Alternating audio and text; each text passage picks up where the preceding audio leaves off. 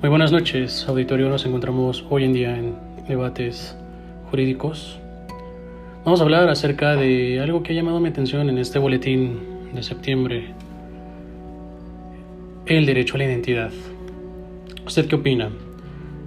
¿Es un derecho humano tener identidad o simplemente un derecho? Es interesante, ¿no? Pues bueno, la Suprema Corte de Justicia ha declarado que es un derecho humano un derecho humano que se le ha quitado al parecer a muchas personas de, Yucatán. Y pues se ha declarado un acto de inconstitucionalidad. La Suprema Corte ha invalidado el artículo 57, fracción 11 de la Ley General de Hacienda del Estado de Yucatán.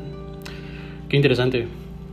Sería, sería muy padre ver qué, qué decisiones han conllevado a la toma de, de eliminar totalmente bueno, de invalidar en este caso un artículo completo, ya que para que se tramite y se diga que es algo inconstitucional habrá que ver si realmente es un derecho.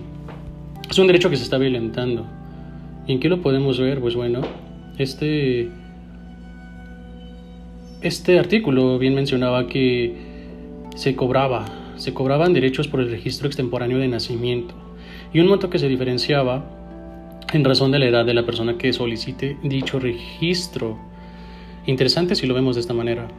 O sea que si tú eres de un pueblo en Yucatán que sea marginado o indígena, no tienes acceso o a lo mejor los medios financieros para poder adquirir o igual los conocimientos jurídicos de causa de poner en orden tus papeles, vaya que entonces te cobran si después quieres hacer un trámite.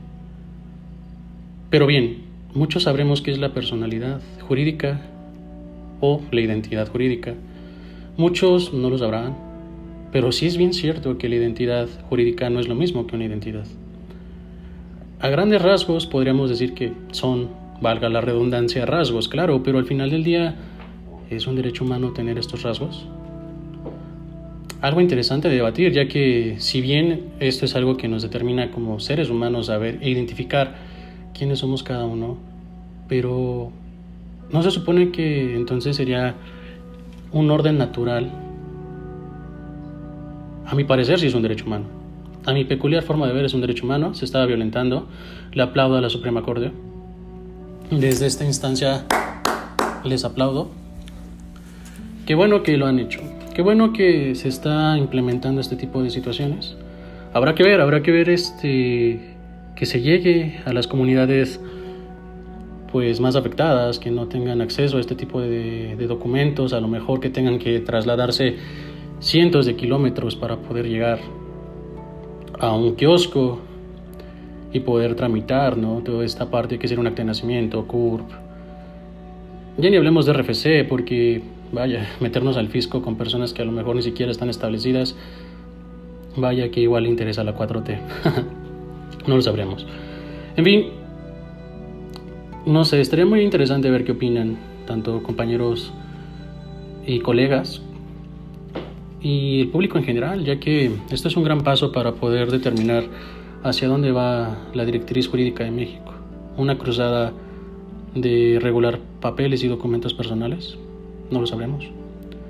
Lo que es bien cierto es que este comunicado 185, derecho a la identidad, que se ha declarado como acción de inconstitucionalidad, nos deja en claro que la Suprema Corte está trabajando. Pero bueno, ¿qué opinan ustedes, compañeros? ¿Qué opinan este, Radio Escuchas? Veamos qué, qué y cuál es su opinión. Les ha hablado su servidor Néstor Razo en esto que es Debates Jurídicos. Hasta la próxima.